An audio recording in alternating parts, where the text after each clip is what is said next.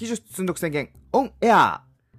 どうも、奇術愛好家のシュータです。このポッドキャストは手品が好きすぎて本を死ぬほど積んでいる私シュータが手品を趣味とする愛好家向けにマジックに関する歌話をするポッドキャストです。スポーティファイでお聞きの方は番組フォロー、そして質問やアンケートをお忘れなく、えぜひですね、番組内で取り上げたいと思いますのでよろしくお願いします。ということで、今回はマジックを始めたいと思っている方向け、初心者向け、よくある質問に答えてみたです。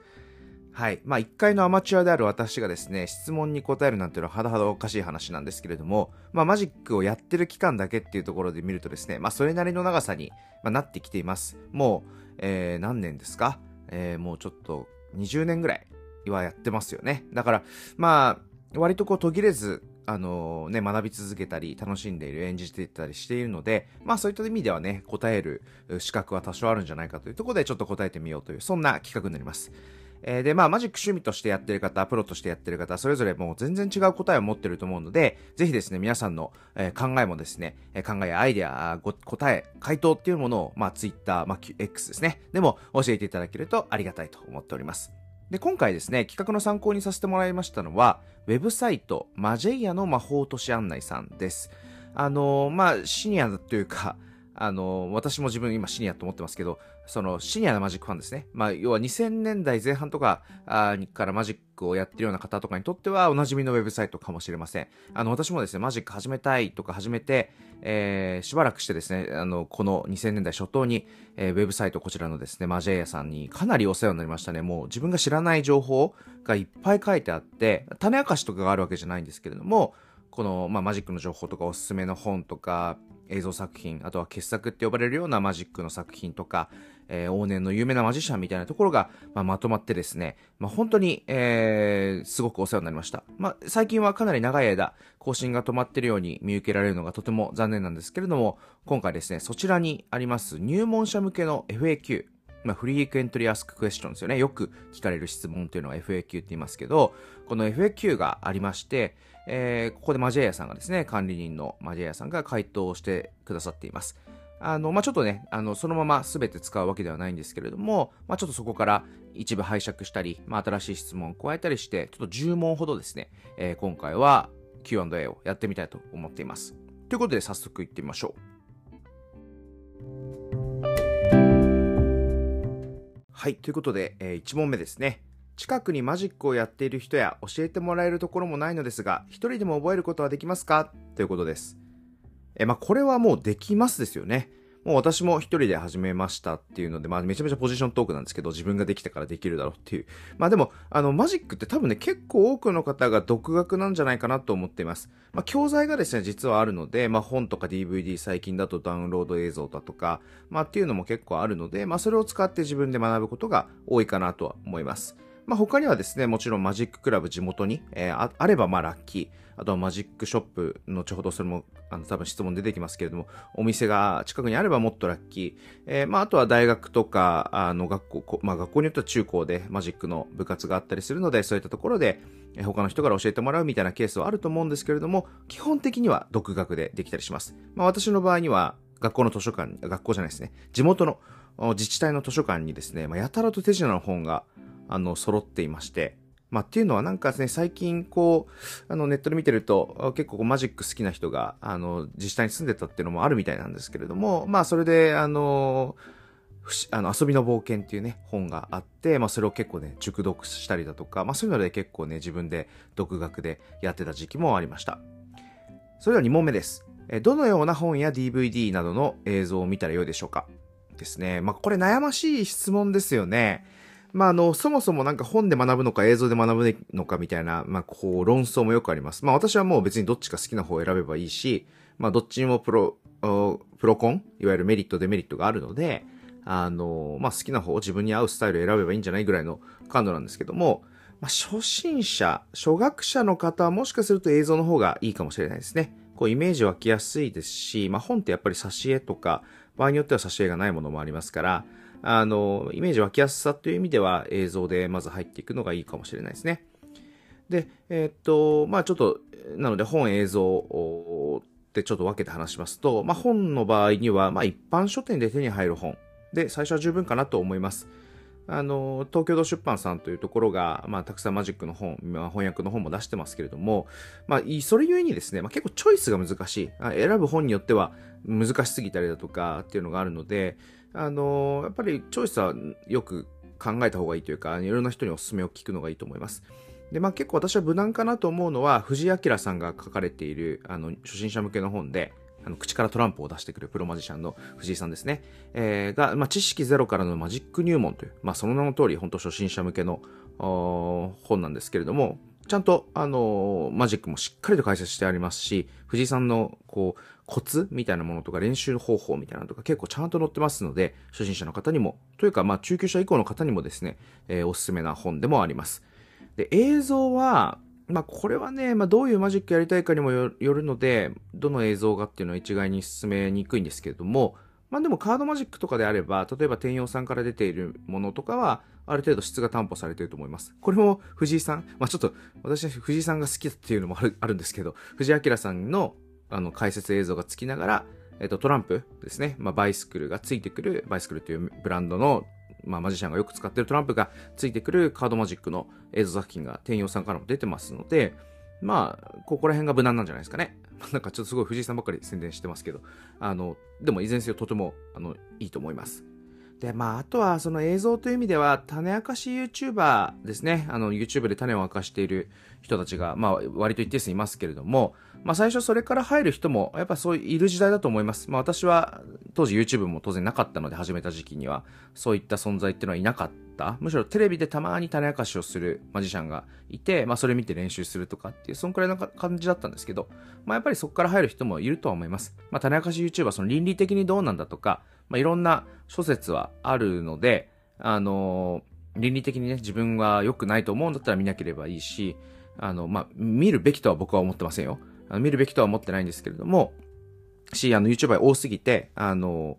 質もピンキリなので、あの、それはもう本当に、えー、リスナーの方にというか、まあ、その初心者の方に、えー、委ねるしかないのかなと思っています。まあ、ただ、あの、個人的に思うのは、種明かし YouTuber だけで学びを終えてしまうのはすっごいもったいない。えー、と思ってるので、まあ、その先の教材ですね。まあ、それが本であったりだとか、より、あの、詳しく紹介している映像ですね。まあ、YouTube ってやっぱり尺の関係で短く、超コンパクトに解説してたりだとか、あの、超重要なことをはしょってですね、解説せざるを得ない媒体、再生数を稼ぐっていう意味ではね。なので、あのその先にしっかりと自分でね、繋いでいくことが大事なんじゃないかなと思っています。はい。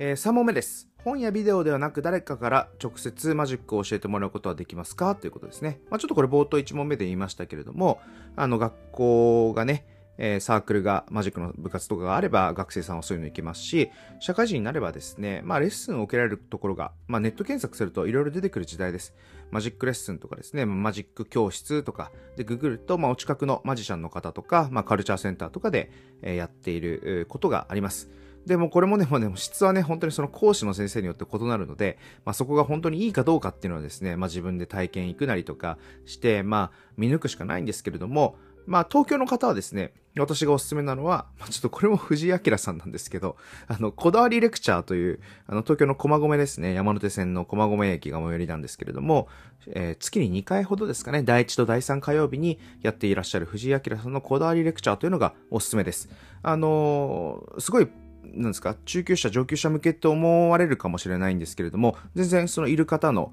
マジックの歴とかレベルっていうのは本当にバラバラで、あの、私最近行けてないんですけれども、あの、本当にね、基本のところから教えてくださったりだとか、まあその時のこうメンバーによってとか、リクエストによって、かなり丁寧かつ臨機応変にやってくださるので、めちゃくちゃおすすめです。まあ最近は、あの、コロナ禍でオンラインでも受講できるように変えていらっしゃるっていうところなので、あの、確か社会人2000円とかでしたよね。社会人というか大人は。学生は割引がありますけれども。なので、まあ、めちゃくちゃ安いと思います。正直。その藤井さんから直接ね、習えるっていうのもありますから、えー、めちゃめちゃおすすめです。本当に基本のマジックから、えー、教えてくださる、とことがあるので、えー、ぜひですね、えー、行ってみることをお勧めします。4問目です。マジックの種はどこに行けば手に入るのですか？ですね。えー、まあ、マジックショップですっていうのが まず1個ありますよね、大きなところとしては。で、マジックショップと呼ばれる類の専門店がありまして、でもちろん一方で一般のお店、まあこれが何をもって一般というか難しいんですけど、まあいわゆるこう、普通の人が簡単にアクセスできるようなお店ですね。まあ、おもちゃ屋さん、まあ、トイザラスであったりとか、えー、最近だとビッグカメラとかでもマジック道具売ってます。あとは、まあ、あの、手芸店である東急ハンズ。まあ、今、東急って言わないんでしたっけ？ハンズさんにもマジック道具結構売ってたりするので、えー、まあ、そういったところでマジック道具、まあ、何回かこの、この、ポッドキャストでも出てきている天陽さんですね。あの、マジック会社の天陽が結構、あの、商品を売ってたりとかね、しますので、え、そういうとこもあると思います。あとはそのデパートにもですね、マジック会社の天陽さんがブースを出していることがあって、えー、日本だとこれ調べたら6つしか今ないみたいですね。えー、東京、名古屋、大阪しかないみたいなんですけども、東京は高島屋新宿店、あと博品館トイパーク銀座店、博品館トイパーク羽田空港店、これね、羽田空港にもあるんですね。まあ、伝説のディーラー、清水さんがいらっしゃいますけれども。あとは、えっ、ー、と、高島屋横浜店、東急ハンズ名古屋店、キディランド梅田店、これは大阪ですね。えー、という、この6つは店用の公式の実演販売ブースがあります。だこういうとこに行けば、実演もしてもらえるし、買うこともできるっていう感じですよね。まあ、手に入りやすさという意味では、あとはダイソーとかも、あの、100円ショップですね。もう実は最近というか、まあ結構長いことマジック道具売ってまして、まあちょっとなんかね、権利関係とかね、どうなってんだって思うところはちょっと個人的にあるんですけれども、あの、まあ自分もちっちゃい時にですね、まあダイソー行って、まあ親に買ってもらったりとか、まあ店用の商品をおもちゃ屋さんで買ってもらったりとかっていうところからマジックに入っているので、あの、そういったものが、あの、あるにはあります。はい。一応あるということだけお伝えします。で、今まで話したのは実店舗ばっかりの話をしたんですけれども、まあ、最近はですね、まあ、マジックショップなんていうのは特にネットショップにほとんどなっていて、実店舗持ってる方が少ないぐらいです。なのでネットショップたくさんあってですね、えー、まあ、オンラインでマジックショップって調べたらいいかなと思います。まあ、あの、いい加減なショップも結構ありますので、はい。あのこれは、ちょっとね、特定の、いい加減なお店の名前は出さないようにしますけれども、しっかりしている、ちゃんとね、えー、こう、通販として、ちゃんと頼んだら、ほんと数日以内に送ってくれるみたいなお店、お名前出しておきますと、まあ、フレンチドロップさんなんてのは、これマジックバーもやってますけども、あの、非常にね、安心安全なショップ、大阪ですけれどもね、そこから、まあ、老舗です。やってくださってます。私も人生で初めて買ったオンラインマジックショップはフレンチドロップさんでした。で、あとは最近だと東京だと、まあ、マジオンさんとかね、これも、ポッドキャストでも何回も出てますし、私も非常によく、あの、買い物したりとか、イベント参加したりしてますけれども、えー、マジオンさんにも、あのー、商品買ったらいいかなと思います。マジオンさんもフレンチロープさんも初心者向けみたいなのでまとまったりするので、えー、そういったところから探してみるのがいいかなと思います。5問目です。マジックはどのくらいのお金がかかりますか？ですね。これね、まあ難しいとこです。これもかけようと思えば無限にかけられます。もうこれね、他の趣味と一緒ですね。まあ、カメラとかもその安いカメラで楽しむこともできれば、どんどんどんどんこう高いカメラにね、レンズが高いやつを買ってってみたいなので、無限にお金がかかるみたいな話あるじゃないですか。なので、まあ、道具とか種を買ったり、ね、本買ったりっていうところでは無限にかけることができます。で、一方でかけないようにすることも可能で、まあ、基本的な道具、まあ、例えばトランプとかコインとか、そういった基本的な道具だけ買ってひたすら練習していれば、あのー、正直全然かかんないわけですよね。なので、あの、自分の、こう、予算とかお財布との相談でできるかなとは思います。まあ、マジック商品大体その3000円から5000円、まあ、2、3000円、安いものは2、3000円。まあ、高いのは、あの、もう無限にありますけど、ちょっといいやつとかで、まあ、5000円から1万円みたいな感じのレンジなので、あの、まあ、そこら辺をですね、意識して買ったの、自分の予算範囲で買い物すればいいかなと思っています。えー、6問目です。マジックを習得するのにどの程度時間がかかりますか？まあね、これもね、えー、マジックというかトリック次第だというところです。これあの、ほぼ練習なしでできると言われている、まあ、セルフワーキングと、まあ、自動的に現象、マジックの現象が起きる、えー、まあ、マジックの、こう、分野があるんですけれども、まあ、そういったものももちろんあるし、えー、つまりほぼ練習なしでできるような、そういったマジックもあるし、まあ、何年練習してもですね、逆にできるようにならないみたいなものもあります。まあ、初心者向けのマジックと銘打たれているものは、あの、マジックの現象を成立させるだけであれば、すぐにできるものが多いので、まあ、そういったものから練習してみるのがいいかなと思います。まあ、あとはこれはね、パフォーマンスですから、セリフとかタイミングとか、そういったところをこう、しっかりね、何度も人に見せて、まあ、親とか友達とかにまず最初見せて、これでいけるってなったら、えー、実際に披露するというね、えー、まあ、バレてもいい人から周りからやっていくっていうのはもう、これマジシャンあるあるだと思いますけれども、あの、まあ、そこにどこだけ時間をかけるかみたいなところで、えー、そのマジックができるようになるように時間がかかる、その度合いっていうのは人によって変わるかなと思いますね。はい。えー、7問目です。スプーン曲げのような特定のマジックだけ習うこともできますか？はい。まあね、これは、これも難しい。だからもう質問全部難しいとしか言ってないですけど、あのね、まあ特定のトリックもそのトリック次第なんですけど、まあそれこそね、やっぱり練習したいとか種知りたいだけとかであれば、まあそれだけを解説している道具を買ったりだとか、まあもしかすると時代的には種明かし YouTuber を見て、えー、それだけ練習するっていうのはあり得ると思います。まあ、ただですね、やっぱりこれも教材というか、その先生のうまさ次第みたいなところがあって、やっぱりその上手な人を探して、その人の教材を購入したり、直接習ったりするっていうのが一番おすすめですね。うん。はい。まあ実際これあの、初心者じゃなくても、中級者以降になっても、このマジックやっぱりできるようになりたいってなると、それが上手い人に習うっていうのが、まあもうセオリーです。はい。えー、そして8問目です。マジックの種やビデオはいくらぐらいで買えるんですか？あ、これさっき言っちゃいましたね。はい。あの、これ自分で台本書いてるのに先に言っちゃったんですけど、あのーまあ、あの、本当に2、3000円で買えるものもあれば、5000円だ、1万円だとか、もっと高い、もう20万円、30万円みたいなものもあります。それこそダイソーであれば100円で買えるし、えー、まあ、種明かし YouTuber を見ればただみたいな話ですよね。まあ私、その、この記述積んどく宣言っていうね、名前ですから、本をよく買うんですけど、まあ、専門書ですから、まあ、5000円から1万円とか、この前買った、あの、やつとかは100ドルですから、日本円にして1万5000円ドル、あ、1万5000円みたいな、まあ感じのレンジではあります。で、まあ大体趣味として買ね、マジック始めていくと、どんどんどんどんその、買い物をしていく値段のこう、天井っていうのが徐々に上がっていくんですよね。私初めて人生で買った、えーマジックは、あのあ、もちろんダイソーとかありますけど、そのマジックショップ専門店で買った時確か5000円ぐらい買ったんですよ。高校生で。まあ結構高校生にとっての5000円って大金じゃないですか。だからやっぱすごいこう本当にね、緊張しまして。で、やっぱりその高いし、まずね。しかもクソネタだったらどうしようみたいな。緊張感、恐怖との戦いですね。まあちなみにそれは私買ったらすごいいいトリックで、あの安心したんですけれども、あの、まあそういったですね、こう値段とこう中身の葛藤っていうのがあります。そこで9問目に関連してくるんですけど、9問目、値段の高いマジックほど不思議なんですか？と。マジックの種の値段ってどうやって決まるんですか？っていう質問ですね。だからまあこれね、要はアイデア量みたいなとこがあるんですよね。だから、その、原価みたいな概念はないというか、そのやり方、こう、とか、そのノウハウに対してお金を払うみたいなところも正直あるし、このアイデア思いつかなかったからすごいみたいな。なんか実際使う道具はもうなんか本当になんか100円ぐらいで手に入る道具だけど、実際買い物したら、え1万円で売っているみたいなとこってのはあります。まあ、つまりですね、マジックの値付けなんてのは、まあ大体適当なんですよ。この需要と供給の関係性みたいなものはもう前提成立しない世界だと思ってですね、えー趣味は楽しんだらいいかなと思ってます。で、まあ高いければ高いほどいいマジックなのかというともうそうじゃないですね。高ければ高いほどいいマジックとは限らないし、不思議だとは限りません。高くてもクソネタと呼ばれるものは実際あります。私のクソネタ過去の何個も掴んでますからね。あの、本当にね、皆さんもあると思うんですよ。こう、クソネタ、ね、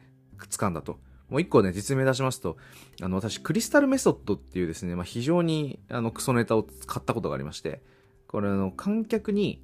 あの、カードにサインしてもらって、そのサインが他のカードに移動するっていう。で、結構ですね、そのサインの移動が結構な自由度高くできますよ、みたいな触れ込みで、えー売ってたんですね。で、買ってはめちゃめちゃがっかりしたんですけど、確かあれも5、6千円とかなんですよね。で、本当にひどいトリックで、まあ、あの、皆さんもそれぞれね、クソネタあると思いますので、ぜひですね、スポーティファイのアンケート機能の方で、あの、皆さんが思うクソネタを教えていただければなと、はい、思います。はい。えー、10問目です。えー、手、手品は指先が器用でないとできないのでしょうか？ですね。これはね、そんなことないよと言います。これさっきセルフワーキングって言った、あのー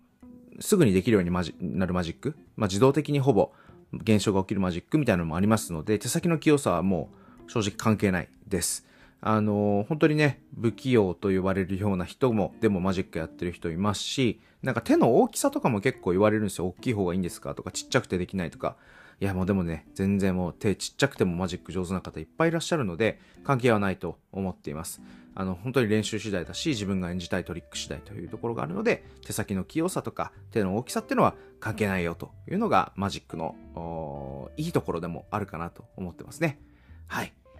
ということで、えー全部で10問答えてみました。あの、このリスナーの方はもう大部分が中級者、あないしはマニアだと思う、中級者以降マニアだと思うので、退屈な質問もあったかもしれませんけれども、あの、ぜひですね、皆さんの回答も聞かせてもらえればなと思っています。特に今回は Spotify のアンケート機能でクソネタっていうのを ちょっと皆さん聞きますので、ぜひこちらもですね、答えていただければ幸いです。ということで、また次回お会いしましょう。バイバイ。